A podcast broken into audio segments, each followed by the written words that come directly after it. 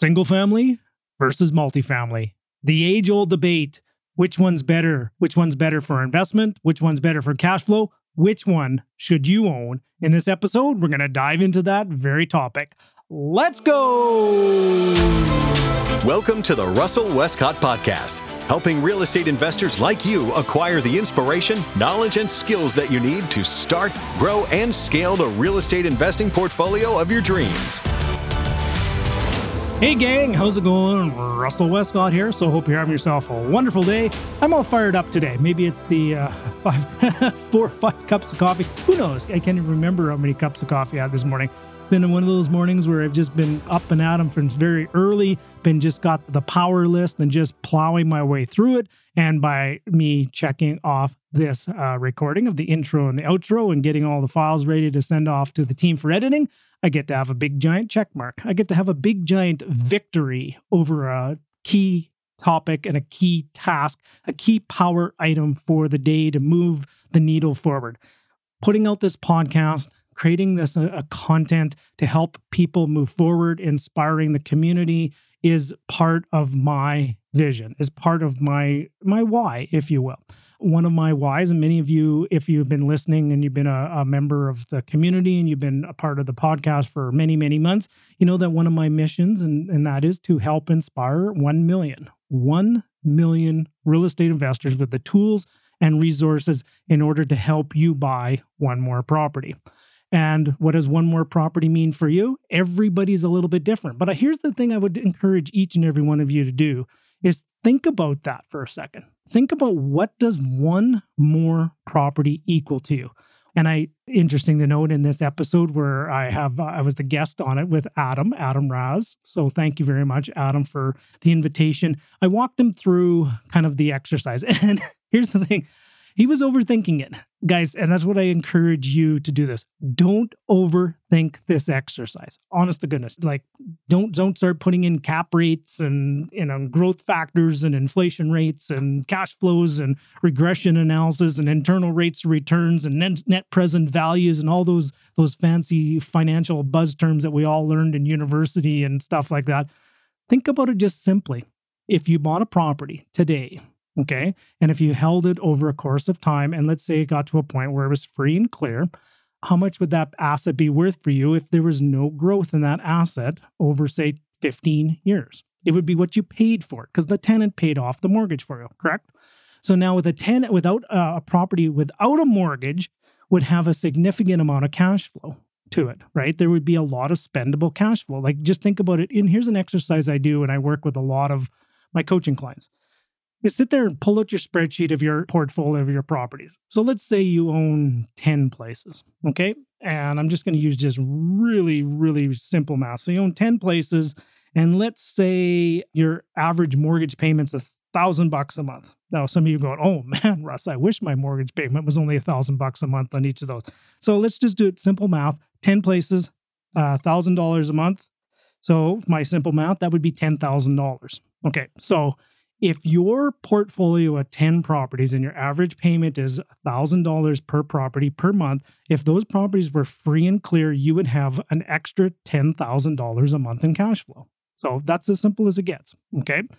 Now, for $10,000 a month, for a lot of people are going, well, that $10,000 a month is a is a good number. I could potentially leave my job. I could walk away. That would be life-changing monthly cash flow. Okay? And that's usually what some people look at is what their number is, is kind of that $10,000 a month, $120,000 a year. And I challenge you to think a little bigger, but that's a great number.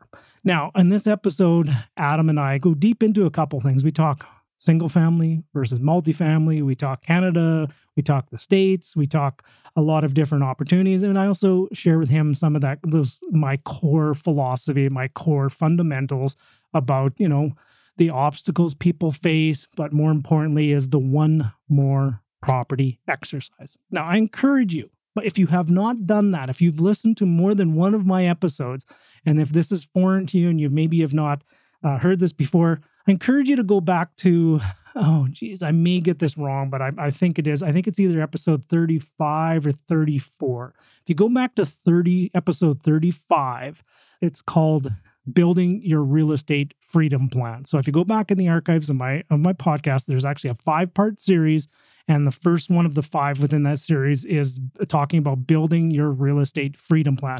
And I talk a lot more about this whole model about building out a portfolio to eventually get them free and clear, and then eventually have the cash flow from that that you could you know change your life. And you could, you know, be like um, a, a, couple episodes ago, Michael Dominguez, and you could travel the country in your convertible on Route 66 and tour across every North American Major League Baseball stadium.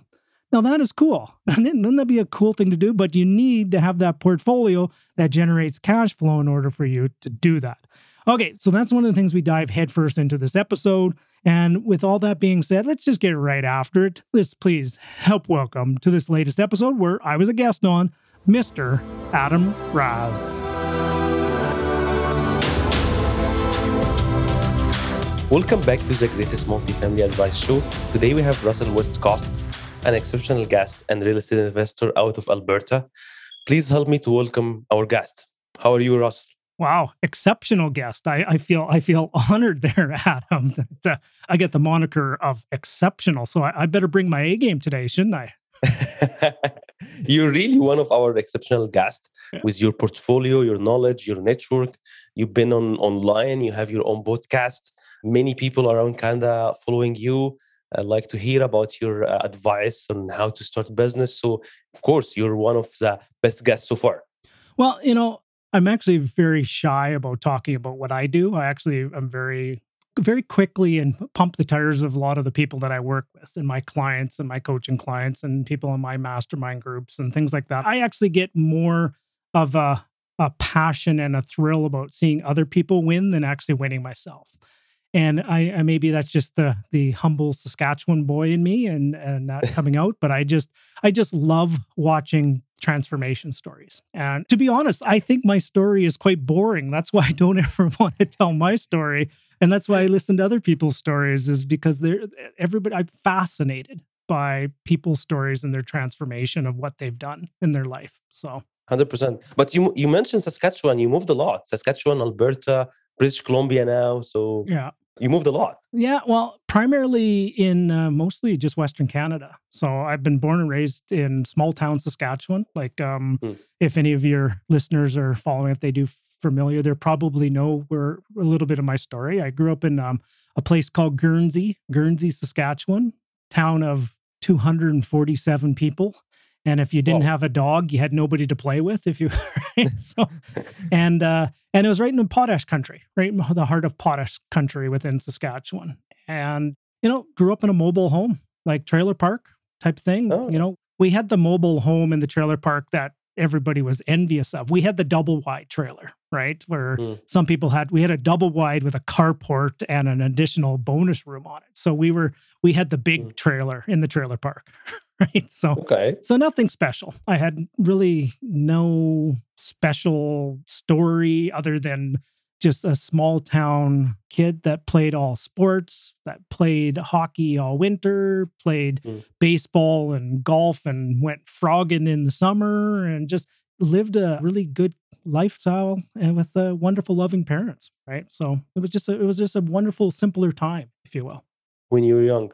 Yeah. So can we jump on the part where you started investing? What was the beginning for you, oh. and what was the transformation and the phases in, in your life?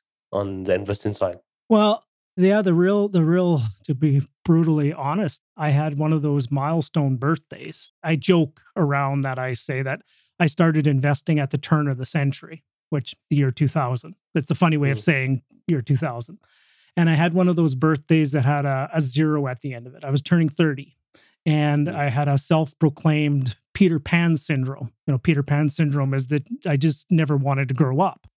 so what is any young man at that time? Where does a young man turn to to try to get um, guidance and counsel from? And right around that in the early 2000s, I turned to Oprah, right? And on Oprah, mm. I saw this wonderful interview with Robert Kiyosaki.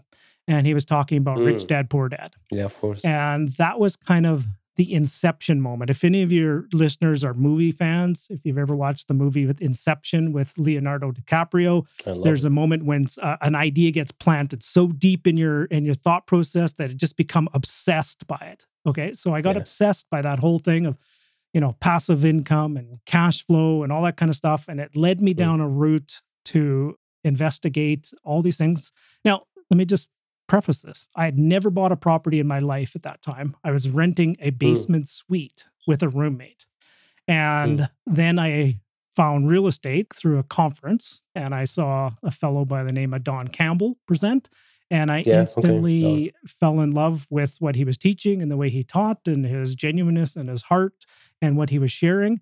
And I made the leap, dove feet first, head first into the concept of real estate. And geez, that's been, you know, how long, how many years is that now? 20, 24, 22, over 20 years. 22 now. years. Yeah, Yeah, 22 yeah. years and plus, right? Yeah. So, So I think we were discussing this before the episode, which- is your approach on the investment strategy, single family versus multifamily. So if we can start talk about this in your perspective, what is the pros and cons of the two different strategies? well, here's the thing is um I don't think one is right and one is wrong. It's a matter of one might fit better for people's lifestyle and fit better for personality types. Correct. here's what most people and I'll, I'll just say one of the things most people fall in love with the romance of apartment building and multifamily and then Mm. when they actually start owning it the romance comes off quite quickly Okay. you know for example some people aren't bit prepared business wise to be able to handle the operation of a larger property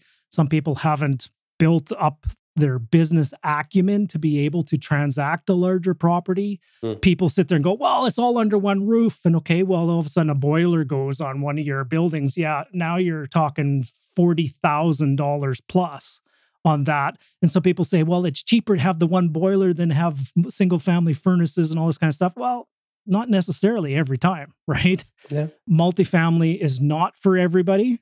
However, Hmm. I 100% think that multifamily is an amazing asset class. Okay. 100%. For me, I just found my lane of single family. And actually, the lane I'm in now is new construction single family, where we actually will design our properties. We'll build them with intention. We'll build them within, you know, the three pillars of real estate that I teach all the time is what you buy, where you buy, and who you rent to. Number one thing you do is define your tenant profile of who you rent to. Then you match the right house to that person, and then you match the right area that that person wants to live in, and you'll have a good ownership experience. Within single family, if you ever had a cash call and you needed to sell a place, you can sell it. You can peel off a single family property quite quickly, sell it off, you know, get some cash in.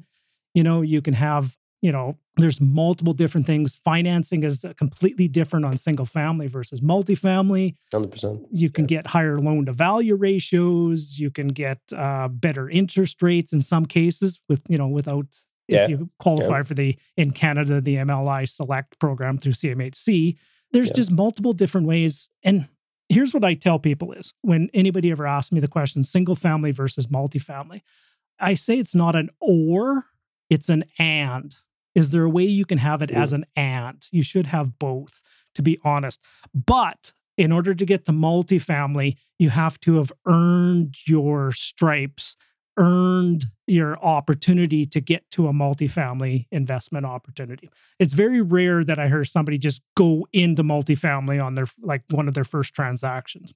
You know, for example, with you, Adam, you it was an I evolution process. yeah. Yeah, yeah. I started first was was uh, was uh, single, not single duplexes, which is single family home, uh, for- in different provinces around, and then uh, apartment buildings, uh, and now we're uh, looking on a complex. Like right now, we got uh, deal under contract, uh, 120 units in Atlanta. Mhm. But yeah, uh, as you mentioned, at least at least you need five to seven years, and this is the minimum. This is, I think, uh, the minimum time you take to understand the evolution of single family, the lender side, the underwriting is is not uh, for everyone, as you mentioned. No, it, and a lot of it comes down to is somebody needs to be, in my opinion, to do multifamilies. You have to almost be in the business of real estate. It's Yeah. hard to do to be a multifamily operator if you're pulling down a full-time job and you have a full-time career and all that kind of stuff. Yeah. It's hard, it's hard. It's not impossible, but it's more difficult to do. Yeah. So you need to earn your stripes, you need to have the acumen, and I think you also need to have the time as well to be able to get into it too. Yeah. Hundred percent. So you mentioned something unique as uh, your criteria. You're focusing on, I think it's called uh, micro strategies of, of development. Where you're starting from scratch, you're like buying the lot, distress properties, and tear it down, and then buy a bigger place. Or what is your kind niche on this? Well, there's multiple different ways of doing that. Like to be just complete transparency, I have a business partner and a relationship with one person in my target market Hmm. that has access to all the developers, not all of them. He has access to many developers, many home builders, and he has access privy to prime pieces of real estate, prime lot positions with a lot of these Hmm. builders. I have that relationship with that one person. And when I have conversations with wonderful people. Had one with this morning with somebody who has some capital that wants to invest, invest Mm. alongside myself, maybe doing a joint venture or or getting part of doing part of that. I then phone up my business partner and say, I have somebody who is interested in investing alongside me. Go find me the best lot to build us a brand new, depending on the budget. Let's call it a, let's do one, let's just take a side by side duplex with suites, a fourplex. Okay. Mm. And we have, he has lot positions that he can go find, good corner lots, lots of parking, lots of those kind of things. Then he'll go and we'll price them out. We'll get the builder and we, we literally will build it from scratch. Mm, mm. So how long you been doing this, uh, like this uh, micro strategies? Yeah. Well, I pivoted my strategy. I first started buying, you know, townhomes and condos and a whole bunch of stuff like that. Hmm. My first probably 100 plus properties was that way. Hmm. And I pivoted over to new construction probably what year is it? 20. So probably about six, seven years ago now. Yeah. Okay. And I'm in a process right now of I'm trying to divest of all my old properties, all my older townhomes and condos. I'm, you know, once the conditions are proper, Hmm. I will divest of all those older stuff and then reposition that into new properties. Because um, once you've owned something maybe new versus one something that's older and deferred maintenance, it's a completely different ballgame. There's a different tenant profile. There's a different conversation you have uh, with maintenance. There's a, the property's under warranty. You can actually build the property, design it to get rid of all the problems that you have with real Mm. estate. You can actually design out the solution with any of the properties that you buy. So, so I made that pivot probably about seven years ago, and you know, on average, I'll add a half a dozen to 10 properties per year and just kind of chunk out my own portfolio like that. And more importantly, what I really love to do more than buying real estate is I, I like to help others, is really what I'm doing is with my podcast, my YouTube, my coaching, my group, my mastermind is I'm in the business of solving real estate investors' problems. I'm in the business hmm. of pouring my information and knowledge into other people. That's really the what my main business is. Of course, but I think one of the reasoning because you mentioned six, seven years. I think this is because of the transition of Edmonton market when everything was going down in 2014, and like return uh, return on investment was not making sense, and the rent was going down. I think this is a, the reasoning for your new approach of development because it was making more sense to work on this side as a developer. Because I think there's a reasoning for this. No, well, 100% the reasoning is it's a better product to own that attracts a better tenant. That's Oh, okay. 100% the reason. Is I have a better ownership experience with a new property that attracts a better tenant profile.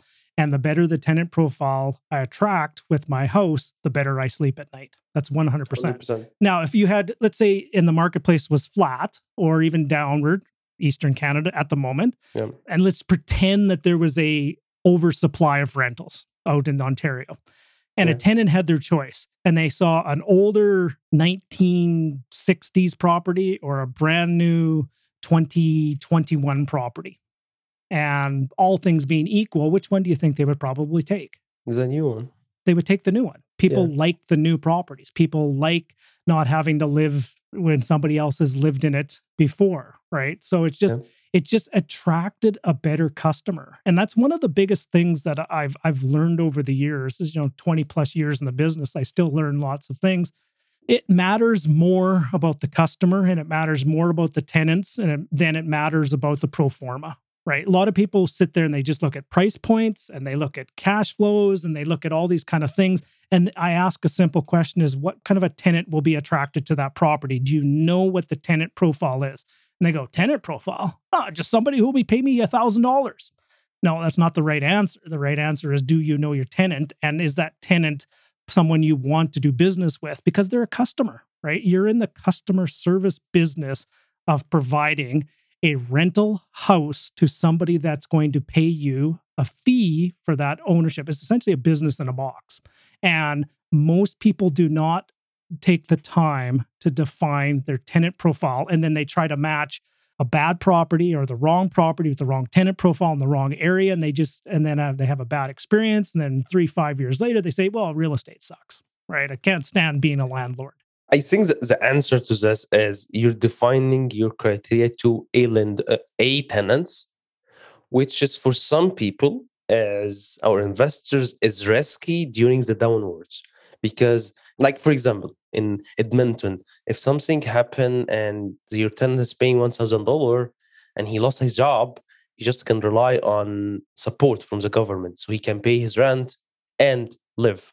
But if you're going to the next tier of the better tenants or A tenants, it's going to be risky during the downwards. But eventually, as you mentioned, if everything is going smoothly, yeah, you're going to get a better experience, better uh, product, and better, of course, customer, which is your tenant. Yeah. So it's a it's a give and take.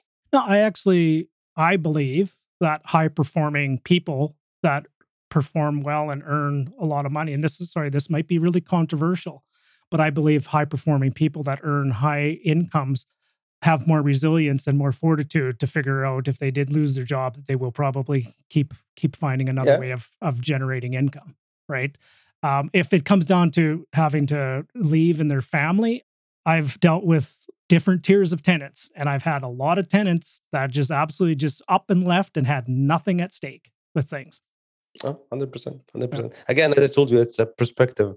I think one of the things uh, I'm going to focus on now is what is the actual uh, impact on of the inflation and the interest rate on your market now? Well, the good news is it's actually good for business, to be honest. right? Yeah, let's let's hustle. It's good. No, it's good for business from a standpoint of in Alberta, we we don't have rent controls, and yeah. so houses just got more expensive to own, and I've just now across the board I'm raising my rents on all my properties minimum eight percent plus across the board. We don't have rent control. We have that opportunity. People in Alberta have the highest incomes in the country so they can afford to pay more rent. And in my personal opinion, Alberta is significantly under rented, the price compared to other markets in the country. 100%. Like in Ontario, and I just have these conversations all the time. If somebody in Ontario had a, uh, it's, you know, let's call them a duplex. I call them sometimes houses with suites, and essentially. So let's call it a duplex, an up and a down. Yeah. Yeah. And in Ontario, you're probably getting, in some cases, you can get up to four thousand dollars rent for those places. Yeah, it is right? Yeah, Quite realistically. Depends on the location on GTA. Yeah, yeah. Uh, let's call it Hamilton. Let's just call it in Hamilton, right? I have one in Hamilton. Yeah. You potentially could so get up to 4,000 for that. Um, 3,600, 3,700. Okay. Yeah in the places that I have in and around Edmonton are brand new, brand new construction, three bed, two bath, like higher end finishes. Mm. The most we'll get for something like that, an up and a down, is probably around that thirty-two to thirty-three hundred dollar mark right now. Okay, but that's why I'm saying here's an opportunity. Yeah, is as the rental supply dwindles, the prices are now going up. So each one of those properties are the rents is now going up, and we can raise them to eventually 100%. they will get into that 36 to $4,000 range in my personal opinion. So okay. I buy it yeah. at a lower price today and over time I raise my rents, what does that do to cash flow? Cash on cash is going to go up uh, like crazy. Cash flow goes up. Yep. Yeah. And yeah, if interest yeah. rates start going up, I pass, you know, sorry, this maybe a, sound like a bad term. And if there's any tenants listening, they might get upset by this.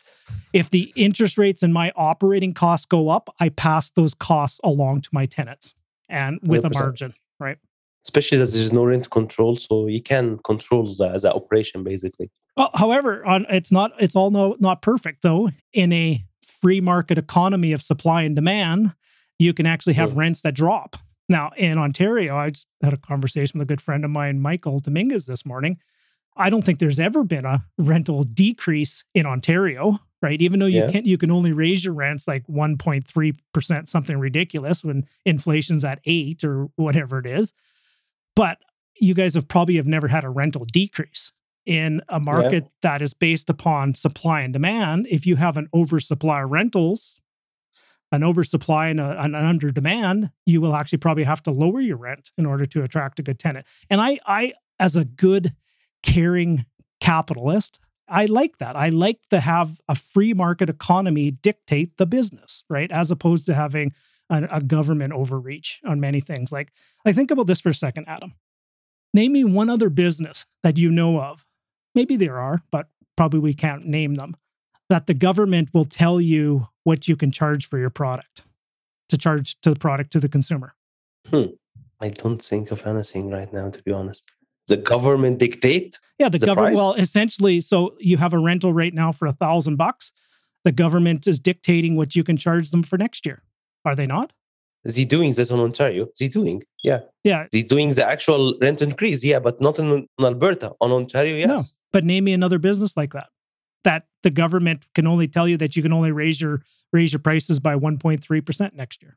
No, I don't. I don't. It's hard to come up with, right? Yeah, so yeah, yeah, yeah, yeah. So that's one of the reasons why I like investing in, and that's one of the reasons why I'm choosing also if to go down to the south into the states is Texas has a lot of those same rules as Alberta. There's no land transfer taxes, there's no rent controls, you know, Mm. stuff like that. So it's it's a very similar market. It is. It is. Yeah. Uh, like right now, I, I was just telling you, Tennessee, the same, Georgia, Texas. But the problem with Texas only for me is the appreciation. Appreciation is too much, and the price range is a little bit high, and the competitive. It's really competitive market. So, uh, but but it's one of the best market in US anyway, as you mentioned. Well, it all depends on your business model as well. Yeah. Like one of the business models I'm working with a partner and we're going down into the furnished rentals down there. No, okay. and you can then charge more for rent on a furnished rental and you can actually afford to buy a higher priced product that's going to go up in value Yeah, hundred percent, hundred percent. like one of the things that straight rental on a higher priced product does not work but if you charge if you're able to generate more income per the house then all day long i would take a, a higher priced product if you can get the income right Hundred percent. But uh, as I mentioned, right now in the US, a main issue, especially on the multifamily, that the, the cap rate is really compressed. So it's almost became the same. Like on hot market like Texas, you're gonna find that the cap rate almost like Hamilton. So the only advantage will be the rent control. But cap rate wise and, and, and return on investment, it became really hard as a Yeah. I'm, I'm uh, not i'm not buying apartment buildings so cap rate's not going to apply we're building Yeah. new construction properties construction. Yeah, yeah. so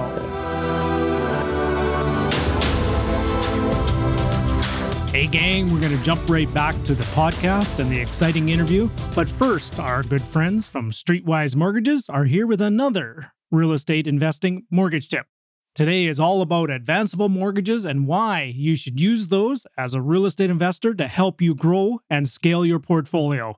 Take it away, Dalia. Hi, I'm Dalia, founder of Streetwise Mortgages, and today I will share with you a tip on advanceable mortgages and why, as an investor, you should set those up on as many properties as you can. Let me start by explaining what an advanceable mortgage is. An advanceable mortgage is a mortgage product whereby a dynamic line of credit is attached to the mortgage. And as you pay down the principal of the mortgage, the line of credit increases by an equal amount automatically. Let's say, for example, that you set up an advanceable mortgage on a property of 500,000 with a line of credit of 100,000. And that in year one of holding that mortgage, you've paid down $20,000 in principal. By the end of year one, your line of credit would have automatically increased by that equal amount. Advanceable mortgages are primarily available with the big six banks and a few other financial institutions like Manulife. Some lenders, however, will not offer them for a property held in a holding company or on rental properties. And some require that you lock in a fixed rate mortgage for the mortgage component. So pay attention to the fine print. So, what are the benefits to you as an investor? Due to the auto line of credit increase, you can reaccess any equity you accumulated in the property through mortgage paydown without requalifying. And that is a key point. This is capital you can use for reserves, future down payment, or future investing. Also, with advanceable mortgages, you can hedge against interest rate increases by slicing the mortgage and the line of credit components. For example, you can have one component of your mortgage in a fixed rate and another component in a variable rate. Finally, this product allows you to roll the line of credit balance into a mortgage at any point in time. And as you pay down that mortgage, you reaccumulate the pay down on the line of credit all over again. If you need guidance with opportunities to utilize advanceable mortgages within your portfolio or wish to develop a complementary financing roadmap to grow your portfolio, our team at Streetwise Mortgages will help you unlock your possibilities. Email us at info at streetwisemortgages.com. Cheers to your success.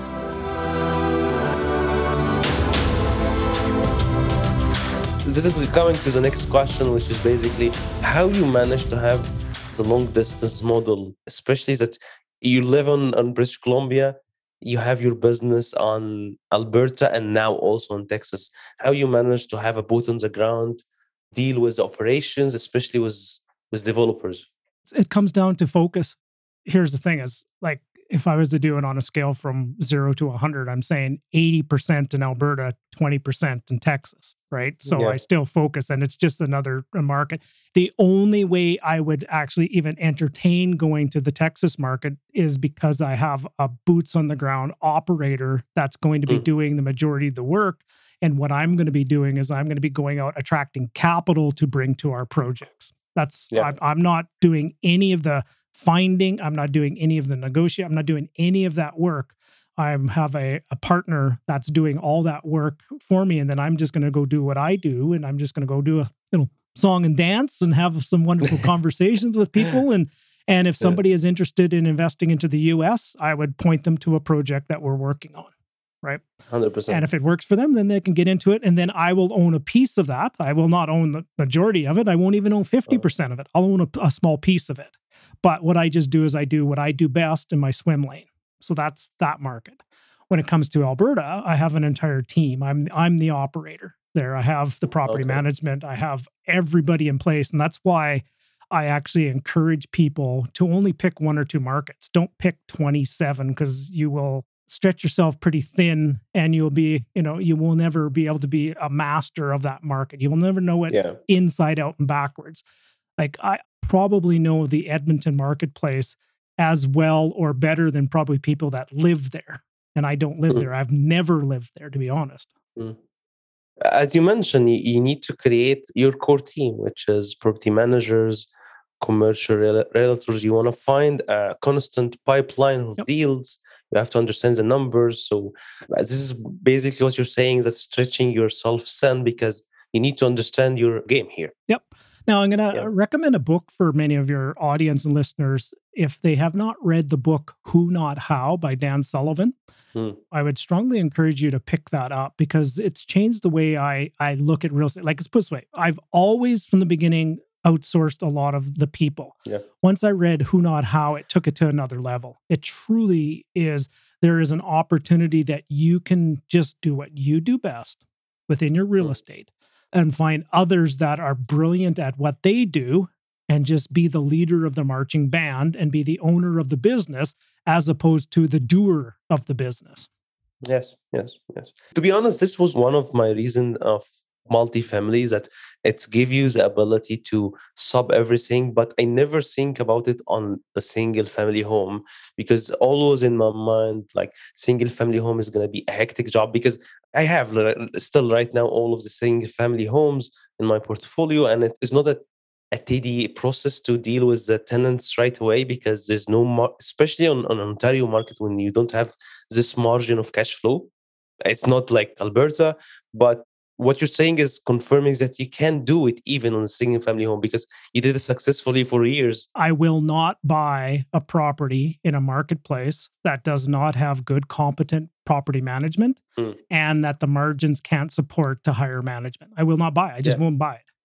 Yeah. Right. No matter how good I think the market is or how hot it is or how much speculation people are telling me in, if there's nobody in that marketplace to manage it and there's no Yeah. margin to hire a manager, it's a hard pass for me. And I- I'm sorry yeah, if that's a, a harsh, but that's just the way it is. No, no, as I told you, it's, it's a different game here in Ontario. It's a- The game here is appreciation. I'm going to give you a quick story on that. There's many years that I've toyed with the whole thing about, well, I'm going to do my own management. Every every year when I look at my taxes and look at my books and I see, you know, 80, 100,000, 120,000 dollars in property management expense line, right? Every year I look at that and I go, well, why don't I just hire somebody? I'll just hire this person, hire that person. You know, my wife can probably do this over here and that. And I, I'm sitting there going, I go, why would Mm. I want to take that headache? Like, why would I want to? I would be divorced Mm. if I asked my wife to take on some of that property management and yeah. let another company deal with being an expert at what they do best. They're an expert in the Residential Tenancy Act. They're an expert in the advertising. They're an expert in the Mm. bookkeeping. They're an expert in in the move in process, the move out process. They're an expert on the systems on having the where the call comes in, where it gets logged, the platforms they do. Let the experts do what they do best, right? Yeah, hundred percent, hundred percent, hundred percent. So uh, my next part will be raising capital. How was your initial steps for raising capital, and how, how you managed to have an actual effective system to raise capital? Well, so most things in life, it's uh, was born out of desperation and necessity. Okay. Well, the reason why I had to learn how to raise capital is because I had none. And my hmm. options were when I first got started in real estate investing. You know, remember back in the day when I told you the story of I was renting a basement suite. I, you know, had a roommate. I got hmm. inspired to buy a property. I sat there and I looked at I looked at my bank account and the largest number I saw was a credit card. Right. So I did not have the capital. So I had Yeah. to either quit or I had to Yeah. figure out how to raise the money. And slowly, what it did at that time was I got absolutely obsessed with the process of learning how other people were raising the capital. I got mm. obsessed with uh, getting a good coach and getting into a mastermind group of people that were raising capital. Mm. I got obsessed when I heard somebody talking about, I have a deal, I'm looking for people to invest in this project. I got obsessed with reaching out to that person to find out how they pitch their deal, how they do that. And over time, over years of honing it, I started then taking action myself. And then I started developing my own process. I developed my Mm. own system. And then once I got some success of doing that, I started to teach others the process. And I would hazard a guess that a lot of people out there right now that are teaching joint ventures and teaching the raising of the capital, especially in the Mm. Canadian space, probably learned it for myself over time. And even to this day, every single day, I'm obsessed with becoming better at the, the whole game, learning new ways to raise capital for my business, learning new ways to teach others, learning new ways to pour back into the community to help others that are out Mm. there right now. And because I believe in if I give back what I've learned, we're all going to grow and benefit because of it. I think the answer here, as you mentioned, knowledge is money. Once you started to get yourself have an actual action, get involved in, in coaching program, always saying that I'm gonna learn, always put yourself on a room when you're a smaller fish, even if you have hundred million of dollars, have goals. This is a, this is the, the goal for everyone Yep. to grow his business. Yeah, it was the knowledge, but more importantly, it was the actual doing of the work and execution and implementation. Yeah. You everybody, let's put it this way. Hundreds of people went to the exact same events that I went to. Okay. Yeah. Some did, some didn't. Okay. I wanted to be part of the some did crowd. So I just Mm. took what I learned. Anytime I had a conversation with somebody who's raising capital, okay, Mm. and I would sit there and I'd have some great conversation. I'd ask them, then I say, "What what is some next steps I should do?" Like, and I would sit there and I'd write down the notes, like, "What should I do?" And they would say, "Okay, here's what you need to do. You need to find a good deal. You need to become an expert here. You need to be able to get your team in place. You need to do these five things." I say, "Good." So after I've done these five things, can I contact you back again? They say, absolutely. And then what I would do is I'd go do the five things that they told me to do. I was Mm. coachable. And I came back after they were done. I said, I've done those five things. What's next from here? And then from there, and those people like that, that have done this, that have been down the road before, that are, are amazing mentors, people like that want to see you doing the work. They want to see that whatever they told you that you need to do, that you're coachable, that you are actually go out and you execute against it. And then you have the right to go back to them and have a conversation. Right. Makes sense. Yeah, like yeah. uh, it's amazing on how many times I have conversations with people and I, I quickly assess where somebody is in their journey of real estate. So there's a lot of people that go out and they're they're early in their process. Okay. They're not sure what's market, where they want to go to. They're not even sure calculations. And I say, okay, here, here's what you need to do. Read two books for me. I want you to read Real Estate Investing in Canada by Don R. Campbell, and I want you to read Real Estate Joint Ventures by myself and Don. Okay. Mm. After you read those two books, you have to come back to me and tell me what actions you've took from those two books, and then I'll help Mm. you with the next step. Nine times out of 10, they don't come back. Wow. Okay. But I know somebody like you that you would, that you would come back, right? Uh, okay. But uh, here's the thing is nine times out of 10, people don't come back, right? Oh, Which is totally fine.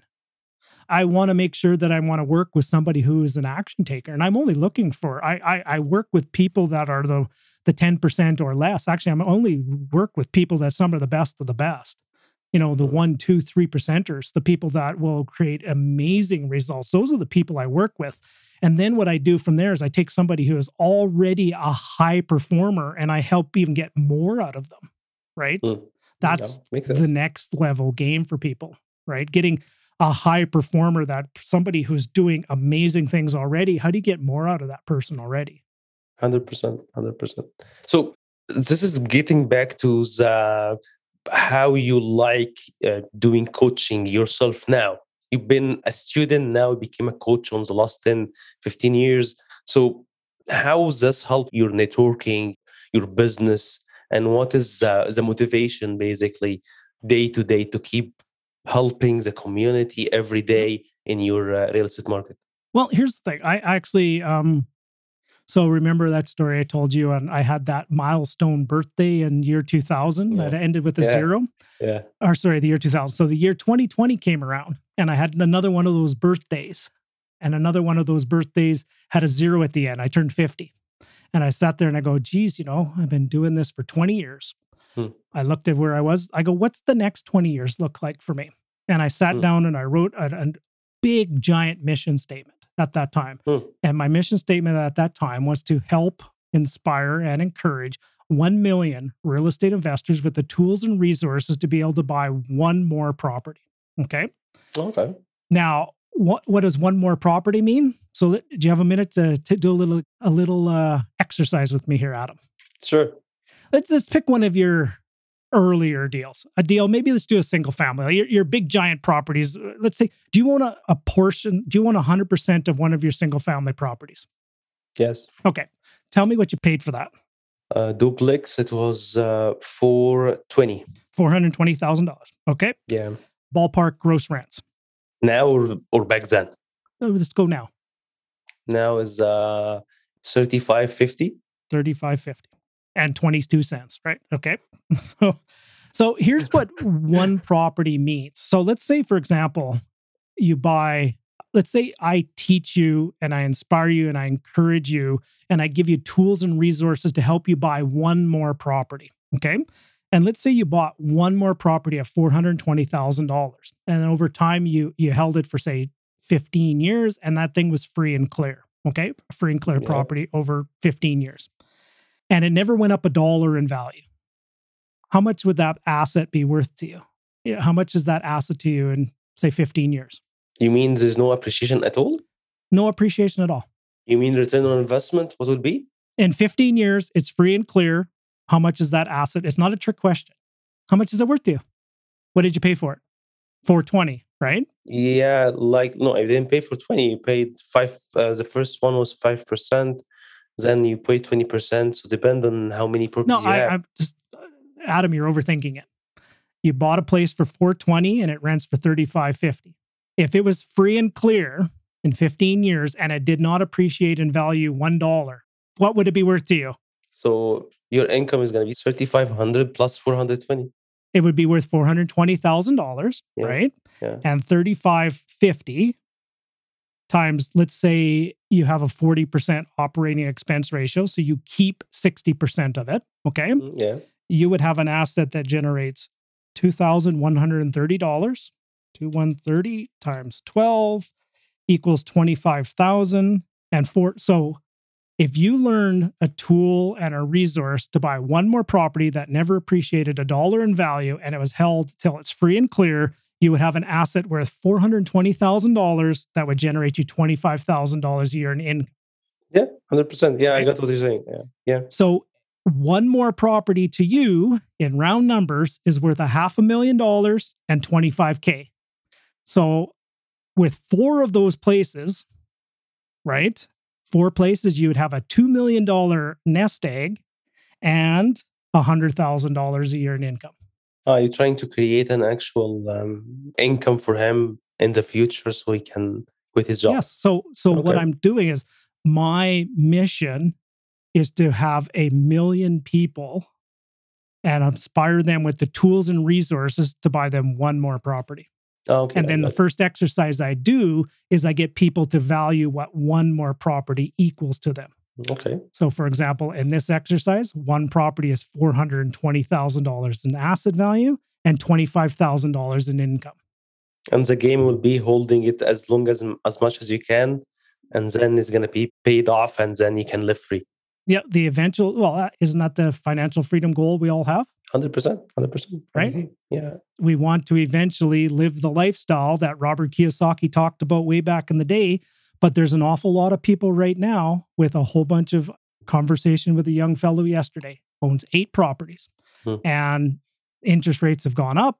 Hmm. He's struggling a little bit. He's probably, if I was to be really honest with his numbers, and which he was to be, he's probably upside down four or five thousand dollars a month now. Which market is? In Ontario. Oh, okay. Okay. right? So is that person getting closer to financial freedom or further away? Depend. Depend on in his situation. If he's gonna sell one of the properties to bring cash flow, Okay, uh, I, we're not talking strategy yet. Based upon what I just told you, is he getting closer or further? at the end, If he wants a goal of twenty thousand dollars in monthly income and he's upside down five, is he Cash getting flow, no. closer or further? Cash no, he's flow, getting no. further away. Yeah, cash So flow. he's no. having to go and work harder yeah, to actually feed his asset, which was supposed to be a financial freedom vehicle. hundred percent. But again, you're comparing between the appreciated market to cash flow market. Okay, what if you, what if you have no appreciation, Adam? Uh, That's why appreciated market is not for investors; it's for newbies. That's why we said the berries is the best uh, province to invest. That's why Alberta, Saskatchewan is the best to invest on, on multifamily or single family home. Uh, rent control is not uh, something you want to be in. That's why Ontario is not one of the best. So places to what we're really talking about, Adam, is there's a difference between investing and speculating, Yeah, hundred percent. right? Yeah. And I believe in investing versus speculating, right? But here's the thing: is you were you were just overthinking it a little bit there, as I was just trying to share with you. If a fellow is upside down in cash flow and he Yeah. has a goal of getting a certain cash flow number, he's actually having to work harder Yeah. and he's going backwards. Yeah. Now, the solution is completely different. You were already talking about the solution, which is the solution I told him. I go, let's get rid of the dogs. Let's get rid of the worst performers, sell Yeah. a few off, yeah, pay a few off, divest into another marketplace. You, Yeah. you're, see, you're a good coach. You're already going the next step forward. You're doing solutions, right? This is a, this is a way to to Yeah. find a way to uh, mitigate the risks. That's why we mentioned me, me and you as a, like I didn't find the, the competitive market here in Canada. In some markets, is making sense. So that's why the diverse the business between US and Canada was was a solution for me. But uh, yeah, I understand where you're coming from. That it doesn't make sense for him to pay five thousand dollars every month to feed his property and then saying that he's doing a business. He's not.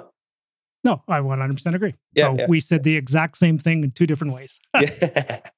So uh, my next question will be how you describe your strengths or superpower. I like to ask this to every guest. How you define your superpower? on the last 22 years on on the business? Well, here's my superpower is I don't have one. If you held a gun to my head, said, Russell, you must come up with an answer, here's my answer. I won't quit and I keep showing up.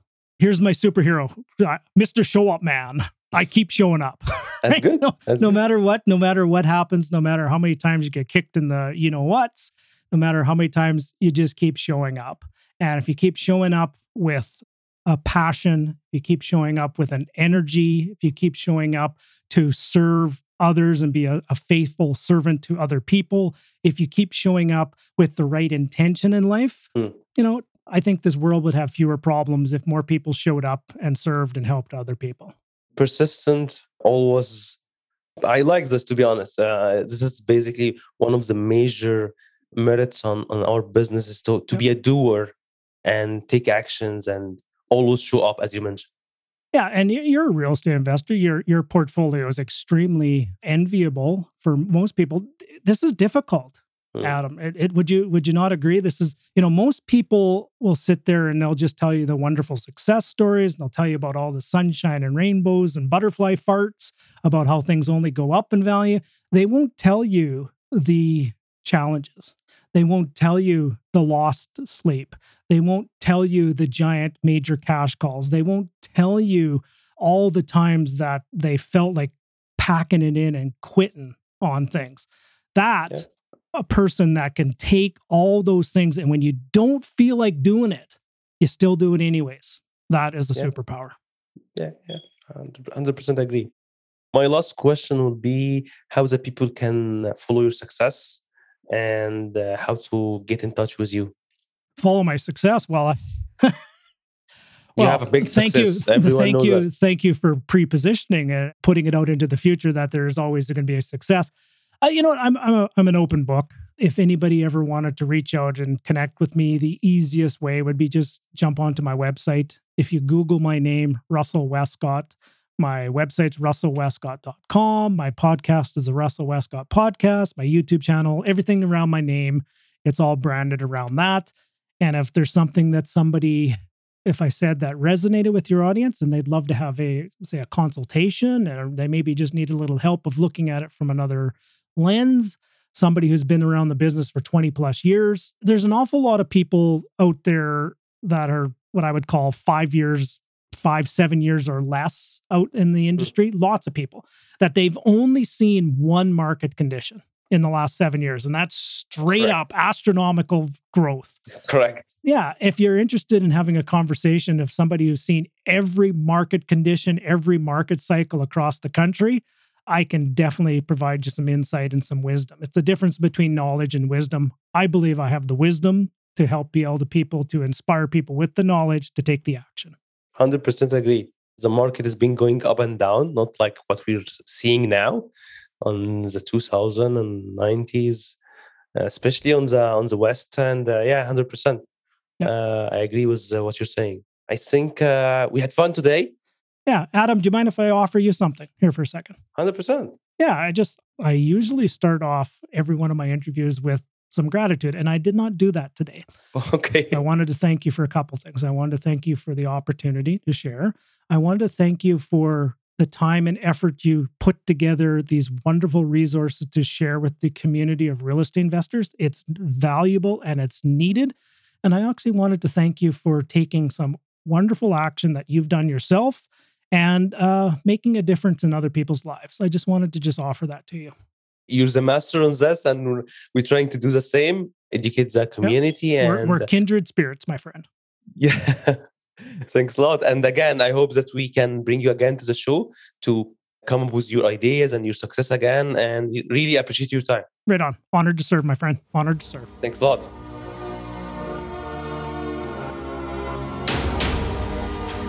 So, gang, so what did you think? Did you enjoy this podcast episode? Did you enjoy this look into the exercise of the one more property? And I, I probably, you know, I have to take full ownership. I probably explained it really poorly to Adam, but and he was overthinking it. And that's what I encourage you is don't overthink it. You don't need to overthink this that much, guys. Just by all means, just dive into it. Just lean in. And it's a simple exercise. It honest to goodness, what did you pay for your property? And what would the cash flow of that property be if it was free and clear? Now, let's not get bogged down on how it's going to get free and clear in the timeline, but if it was free and clear right now, how much cash flow would that property generate? A lot of people think you need hundreds of properties in order to get that number. You truly need a handful of really good quality properties. And in that episode 34, building your financial freedom plan, I talk about it, you know, building with uh, three free and clear properties with suites. So essentially six rental units. You can have close to $100,000 a year in revenue come from that, $100,000 a year income stream. Okay. So I encourage you to go back to that episode, listen to those five parts. I could be wrong and I probably should go back and research this, but it's 100%. It's right around episode 35, but I know it the title is Building Out Your Real Estate Investing Freedom Plan. So by all means, check that out. And then the last thing I want to leave with each and every one of you here is if you're wanting to help to build out your freedom plan, one of the biggest obstacles you will face and encounter is the capital. And where do you get the capital to be able to build that portfolio? Even to get to three free and clear properties, you will probably have to transact nine places. In order to get to nine places, let's just say it's an average of $100,000 down payment, you'll need access to a million dollars. Okay. Now, for some of you, you're sitting there going, Well, Russ, I don't have a million dollars in my bank account. Just when I look at it, is, you know, I, I see a visa statement. and that's what I saw when I got started back in uh, the millennial 2000, just before the year 2000. That's what I saw. The largest number I saw on my bank accounts at that time was a Visa statement, and I had no assets to my name. And it's 100% you can learn the process. And that's what I did at that time is I learned the process and I learned the process of raising capital from other people. And then I poured everything I learned into a program, poured it into a book, poured it into an online training. I poured it into my coaching clients. I've poured everything that I've known into that whole topic. And I've trained thousands across this country. And I I would hazard a guess the majority of the people that you're probably seeing out there talking about raising capital and joint ventures and all this kind of stuff probably in one way, shape, or another, probably learned something from me over the years. So you're, you're talking to the OG here. You're talking to the source, the source of the results, the source of the inspiration, the source of the encouragement to help many people's careers to be launched. Okay. Now, I'm not here to toot my own horn and I'm not here to impress you. Uh, what I'm here to do is I'm here to impress upon you that it can be done everybody can learn this strategy. Everybody can learn this topic. And if you are interested in learning one of the best of the best programs out there, I encourage you to check out the Raising Capital Academy. And that's where I've put in my 20 plus years and I continually add more materials. I continually add more resources to it. I continually add more webinars. I continually add more programs. As a matter of fact, the other day, I what I did was I redid my brand new pitch deck presentation. I also did a presentation on how to deliver the presentation. I delivered a presentation on how to build a pitch deck, and I actually gave the PowerPoint file to everybody who's part of the Raising Capital Academy. You don't know how many hours that would save you if you actually had a 32 page PowerPoint presentation deck already completed and that you can start with that. You wouldn't know how much time and money that I would spend to have somebody create that for me. Okay. And that's just one of probably 114 benefits there. And I just say that is because I think I added up the hours of training in there. I think there's over 115 hours of training in there, plus all the documents, plus all the resources, plus the community of all the people you need in order to help you move forward within this game of real estate. Okay, gang, by all means, wherever you're listening to this, there will be in the link in the notes below, there will be a link to check out the Raising Capital Academy. As of recording of this, it's by application only, but maybe when you do check it out, maybe there will be a, a link there that you can check out and get involved in there. But 100%, I have conversations on a weekly basis of people that submit applications, and I would love to have your application approved. And I would love to tell your success story on this podcast going forward because that's some of the people I feature on there is people from my community, people from my coaching program, people that have delivered outstanding, extraordinary results oh, in this process of real estate. And I would be honored to share your story. Okay, gang, with that being said, please remember in every interaction you have with another person, always leave them feeling inspired, encouraged, and come from a place of love. Bye for now, everybody.